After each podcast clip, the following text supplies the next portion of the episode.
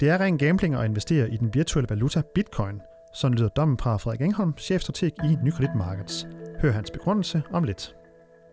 Orkanerne Harvey og Irma har forårsaget store ødelæggelser i blandt andet U S A over de seneste uger, og det har også gjort ondt på aktiekursen for en række forsikringsselskaber. Men for væksten i U S A er konsekvenserne til at overse. Få forklaringen lidt senere i udsendelsen. Og så er der måske lagt op til et pinligt tilbagetog for den britiske centralbank. Hør mere om det til sidst, når vi kører ugens tweet. Du lytter til Nykredits podcast om formue og investering. Mit navn er Kasper Sagmann.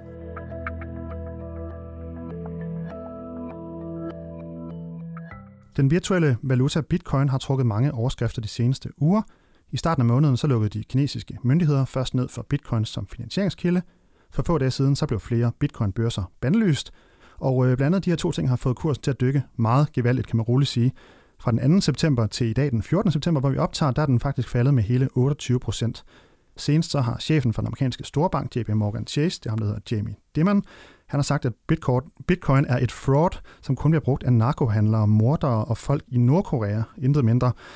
Hvordan ser Nykredit på den her virtuelle valuta? Det skal vi i dag prøve at blive lidt klogere på. Derfor kan jeg nu byde velkommen til dig, Frederik Engholm. Tak skal du have. Chefstrateg i Nykredit Markets. Du er jo økonom og har været i gamet i mange år, også inden alt det her bitcoin overhovedet blev en del af verdensbilledet. Hvad tænker du om det her fænomen? Jamen, jeg tænker, at det for det første er utrolig spændende. Jeg tror, mange af os har svært ved helt at forstå, hvordan, hvordan sådan en ny valuta kan opstå på internettet og blive udbredt på internettet og lige pludselig være lige så meget værd som et relativt stort firma som Netflix eller noget i den stil. Vi snakker en markedsværdi i dag, efter Bitcoin jo er faldet noget på sådan i nærheden af, af, af tres øh, milliarder dollar, altså et, et, et ret stort foretagende. Øhm, og man kan sige, jeg synes... Jeg synes, der er ikke nogen tvivl om, at der er noget interessant ved den her teknologi, men der er også alle mulige udfordringer. Og, og noget af det interessante, netop det, som mange finder interessant, det er jo, at det er frigjort fra myndighedernes kontrol. Der er ingen lande eller centralbank, der har styr over det her. Men det er også nogle af de farer, der er forbundet med det, nemlig at myndighederne, når de ikke synes, det ligesom passer ind i deres system, så måske kan lukke ned for det, eller i hvert fald lukke ned for brugen. Det er nemmere i Kina, end det er andre steder, fordi Kina i forvejen regulerer så mange ting i det finansielle system. Men... men man skal bare være opmærksom på, at sådan nogle ting her, når de har deres eget liv, så kan de jo altid rende ind i det, at myndighederne begynder at reagere imod dem, og det kan gøre det vanskeligt for øh, selv det bedste initiativ. Øh, indtil videre så er der mange, der ser øh, den teknologi, der ligger bag Bitcoin, som, som, som, det, som det mest interessante, og som noget, der kan spille et væsentligt element det, i deleøkonomi. Blockchain, blockchain, ja præcis. Spille et væsentligt element i, i, i deleøkonomi og så videre. Øh, Det, der er med, med Bitcoin i sig selv, det er jo, at den konkurrerer med øh, hundredvis af andre kryptovalutaer, som man kalder det, eller virtuelle valutaer, om at være den, man, man ender med at bruge, hvis man overhovedet ender med at bruge et system eller det her. Og det vil sige, sådan ideen om, at man nu ved, at det er den teknologi, der, der er den førende, og den vi løber med, det er stadig lidt tidligt at sige det. Og i forhold til Bitcoin som sådan, der er der ligesom to, øh, to ting, der bliver fremhævet lige nu. Den ene er, at man kan investere i Bitcoin, og, og nogen tænker det lidt ligesom guld. Jeg tror, at den status har det fået, fordi at man ved, at per en dato langt ud i fremtiden, om næsten et hundrede og halvtreds år, der kan maks være enogtyve millioner bitcoin. Så det vil sige, at der er sådan en begrænset fast mængde. Og det gør folk trygge, lidt ligesom der er en nogenlunde i hvert fald begrænset mængde guld i verden, øh, ved at det har en eller anden værdi. Øh, Så på den måde bliver det sådan sammenlignet lidt med guld og opbe- opfattet som sådan et, et, et, et middel til at opbevare øh, værdi på lang sigt. Problemet er, at, at værdien svinger utrolig meget, og har svinget utrolig meget, som du lige nævner, de sidste uger bare. Og hvis man kigger et år tilbage, så er, tror jeg, værdien af bitcoin steget med fem hundrede procent. Kigger man fire måneder tilbage, to hundrede og halvtreds procent. Så det kan jo være fint nok som investering, øh, som værdiopbevaring. Ja, det er jo, det er jo mange investorer, der, der er glade for at kunne ja, forestille sig. Det er jo et fint uh, investeringsaktiv, men det viser jo også netop uh, svagheden som betalingsmiddel, kan man sige. Det er ret problematisk, hvis man den ene uge drømmer om at købe en, uh, en Volvo, og så viser det sig den næste uge, at man må købe en, en, uh, en Fiat, fordi, uh, fordi kursen på Bitcoin er faldet så meget. Så Så længe der er så stor udsving i det her, så længe investeringsdelen, altså hypen omkring det, og, og, og, og, og få kommentarer eller, eller reaktioner fra nogle enkelte øh, hvad man siger, spillere i markedet, kan flytte kursen så voldsomt, så fungerer det rigtig, rigtig skidt som et betalingsmiddel, selvom det jo egentlig allerede er et anerkendt betalingsmiddel ret mange steder. Jeg tror, der er mere end hundrede tusind forskellige øh, forretningsforetagender, der på den ene eller anden måde øh, accepterer bitcoin som betalingsmiddel. Ja, og øh, du var så lige inde på nogle af de her øh, udsving, den har haft... Øh Ja, som du selv siger, mange, mange hundrede procent i, i maj to tusind og tretten, der lå den omkring hundrede dollar. I det meste af to tusind og femten, der lå den omkring tre hundrede dollar. I december sidste år røg den op i otte hundrede dollar, og siden da er den nærmest bare gået op, og den var helt op i næsten fem tusind dollar for meget kort tid siden, og nu er den så nede i tre tusind fem hundrede, tror jeg det er. Øhm, hvad skyldes de her massive udsving? For det er jo ikke en ny valuta. Altså, hvad, hvad skyldes det, at, de, at vi har set så massive udsving på det sidste, tror du? Jamen, det skyldes, at, at hypen omkring det er blevet mere og mere voldsom. Øhm, Hvorfor er den blevet det? Der er blevet, der er blevet skrevet rigtig meget om det. Jeg vil sige, faktisk er der mange store investeringsbanker, der er begyndt at forholde sig sådan mere seriøst til specifikt... Øh, ja, egentlig mest i mange af dem blockchain, men også nogle af dem bitcoin, og nogle af dem der begyndte også at, at overveje og, og, og, og måske endda starte på at lave sådan en forecast på, hvor skal vi ligge henne, og, og sådan lave egentlig analyse på det. Men problemet er bare, at, at det er ekstremt svært, fordi værdien af det er, at det på et tidspunkt måske er den vindende teknologi, hvis det viser sig, at naboen finder på noget, der på den ene eller den anden måde fungerer bedre, kører smartere, eller, eller hvad ved jeg, der skal man nok være tekniker for at vide, hvilken en af de, af de øh, hundredvis af forskellige øh, kryptovalutaer, der fungerer bedst. Hvis det viser sig, at det er en anden, der lige pludselig er, er den vindende teknologi, så er bitcoin jo nul værd fra den ene dag til den anden, dybest set. Altså, det er jo kun det værd, vi ligesom giver det. Øh... Ja, og hvis man vil have et overblik over de her mange forskellige kryptovalutaer, som der findes, så kan man blandt andet bruge den side, der hedder coinmarketcap punktum com, det er i hvert fald den, jeg indimellem bruger. Der kan man se, at bitcoin er den, den største mål på markeds, øh, market cap, altså markedsværdi, seksoghalvtreds millioner dollar. Øh, noget af den stil ser det ud til at være. Ej, det må ja. være milliarder dollar. Det, milliarder, ja. Milliarder ja. dollar selvfølgelig. Ja. Men den er, der står så også med røde tal, at den er faldet elleve procent de sidste fireogtyve timer bare. Det vil man jo aldrig se, øh, at den rigtige dollar, hvad jeg vil sige, vil, vil gøre. For eksempel gør det også, at det er i hvert fald meget usandsynligt, kan man sige. Gør det også, at den her bitcoin, som det er nu, ikke vil blive taget seriøst blandt nogle økonomer som dig, eller hvad? Det er i hvert fald en stor, et stort element i øh, den skepsis, der er omkring det. Store øh, anerkendte økonomer, som Paul Krugman, som har modtaget Nobelprisen, og, og en, der hedder Brad DeLong, en, en, en anden kendt øh, økonom fra, fra det hæderkronede universitet, øh, Berkeley, har været ude med, med, med netop at problematisere det her med, at så længe man har så voldsom udsving i den, så er det meget svært at, at, at tage den seriøst, som, som i hvert fald øh, det betalingsmiddel der, så kan, så kan man det være, at det har et spændende liv som ren investeringsobjekt på, på internettet, men, men det igen, hvad er det, man køber? Jamen, man køber forhåbentlig, at det på et eller andet tidspunkt måske spiller en afgørende rolle som betalingsmiddel, og der kommer det jo netop ind, at der er på sluttidspunktet en afgrænset mængde af bitcoin, og det vil sige, hvis det bliver det, der skal være betalingsmiddel, så har hver enkelt bitcoin jo altså øh, naturligt en værdi.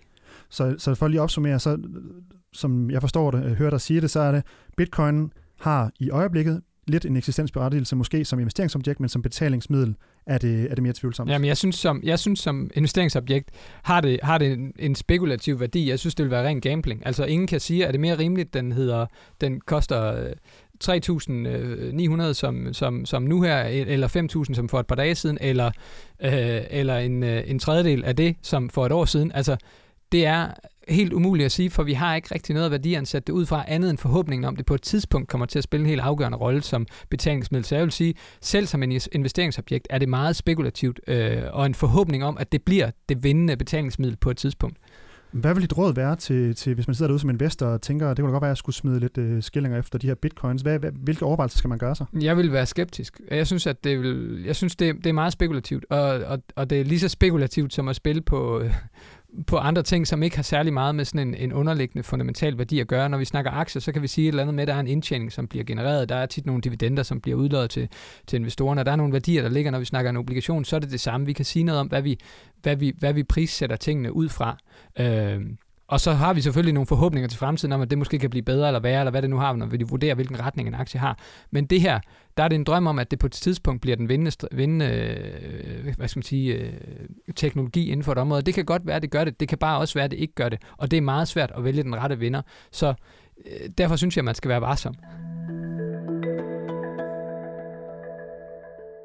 Orkanerne Harvey og Irma har de seneste uger ramt U S A, og det har kostet beklageligvis en masse øh, menneskeliv. Det har også øh, forårsaget nogle store materielle skader, og, og nogen anslår, at skaderne løber op i fire hundrede milliarder dollar, eller det svarer til to procent af U S A's B N P. Frederik Engholm, du er stadig med os. Hvad betyder øh, sådan et par orkaner for, for, for markederne, hvis vi også skal se det på den måde? Jamen, øh, det, det betyder noget direkte nogle enkelte steder i markederne, blandt andet hos forsikringsselskaber, og det vi kalder genforsikringsselskaber, altså egentlig dem forsikringsselskaberne forsikrer sig hos. Øh, så der kan man jo med det samme se, at der, der, var, der har været op imod sådan, at vi begyndte at vurdere, jamen nu er de her orkaner på vej ind. Der faldt, øh, der faldt forsikringsaktier bredt set i U S A med, med, med mere end ti procent i løbet af ganske kort tid, og nu har de vundet det halve tilbage, eftersom vi vurderer, eller kloge folk vurderer, at skaderne bliver mindre end først antaget, øh, selvom de stadigvæk er, er meget voldsomme. Øhm, så så det, er sådan, øh, det er sådan den ene del af det. Den anden del er, at det kommer til at skabe noget støj omkring nøgletal. Øh, orkanerne ødelægger nogle ting, der hvor de rammer, de ødelægger nogle produktionsfaciliteter, de ødelægger nogle øh, transportmuligheder, de ødelægger, de forårsager tit en masse strømafbrud, som faktisk er en stor del af, af humlen, nemlig at øh, det betyder, at både, både øh, fabrikker og så videre, som egentlig ikke er ødelagt, men faktisk ikke kan producere, almindelige mennesker har svært ved at, at, at klare deres, deres dagligdag og bliver måske flyttet hen til, til andre faciliteter, og det betyder også, at, øh, at, det, at forbruget typisk falder, fordi folk har svært ved at transportere sig rundt, fordi i kølvandet på de fleste af de her orkaner, der følger tit en masse, en masse sådan, øh, oversvømmelser af forskellige karakterer.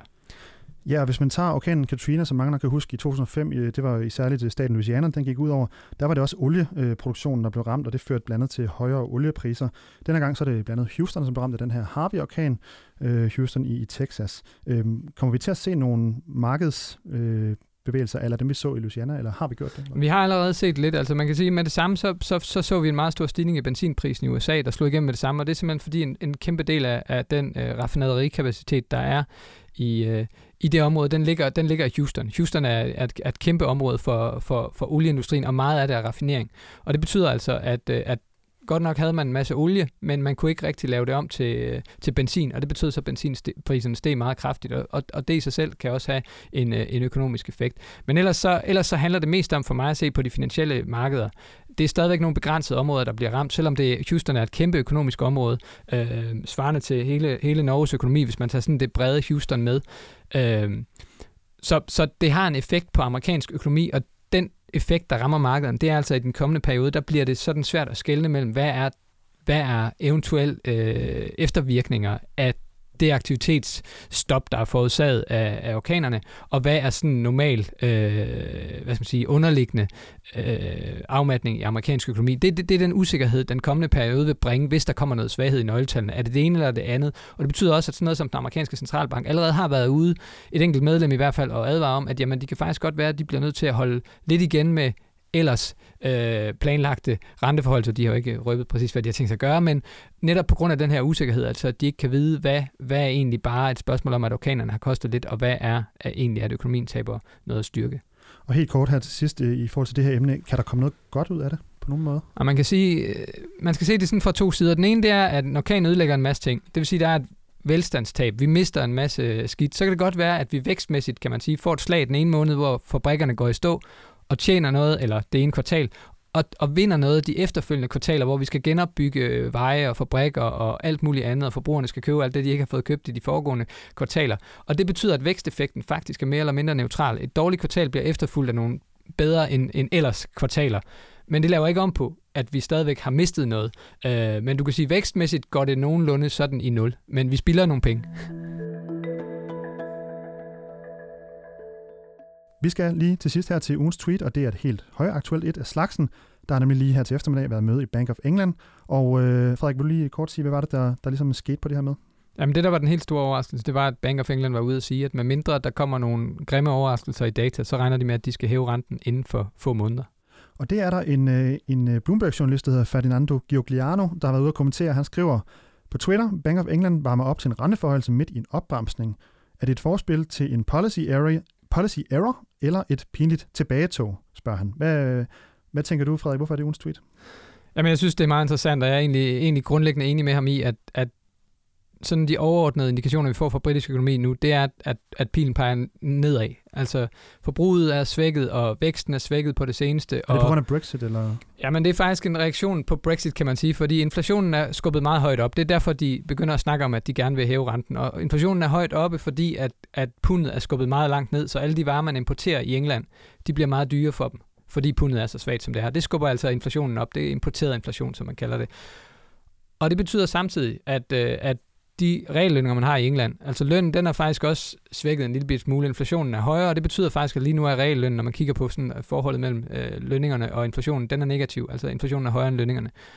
Og, og det tegner på, at, at, at den svaghed, vi har set på det seneste i forbrugsdata osv., den kan altså blive ved, fordi lige nu så har man ikke rigtig noget lønmæssigt at forbruge af, når vi ser øh, det her billede. Og det er det, som mange, inklusive mig selv, vil hæfte mig lidt ved, plus de usikkerhedsmomenter, der er forbundet med, at Brexit vel i grundlæggende går relativt dårligt forhandlingsmæssigt for Storbritannien. Så lægger vi de to ting sammen, så synes jeg, der er meget på usikkerhedssiden. Og så kan man sige, så hæfter Bank of England sig i stedet ved, at inflationen er høj, at ledigheden er lav lige nu og her. Men spørgsmålet er, hvordan det ser ud fremadrettet, når nu økonomien er ved at svækkes. Og derfor vil jeg egentlig give ham ret. Vi får se, om øh, de må ud og trække det tilbage, eller hvad det bliver til. Tak fordi du kom i hvert fald, Frederik Engholm. Selv tak. Chefstrateg i Nykredit Markets. Du har lyttet til Nykredits podcast om formue og investering. Du kan følge podcasten hver uge på nykredit punktum d k eller iTunes, SoundCloud, Stitcher og TuneIn. Tak fordi du lyttede med.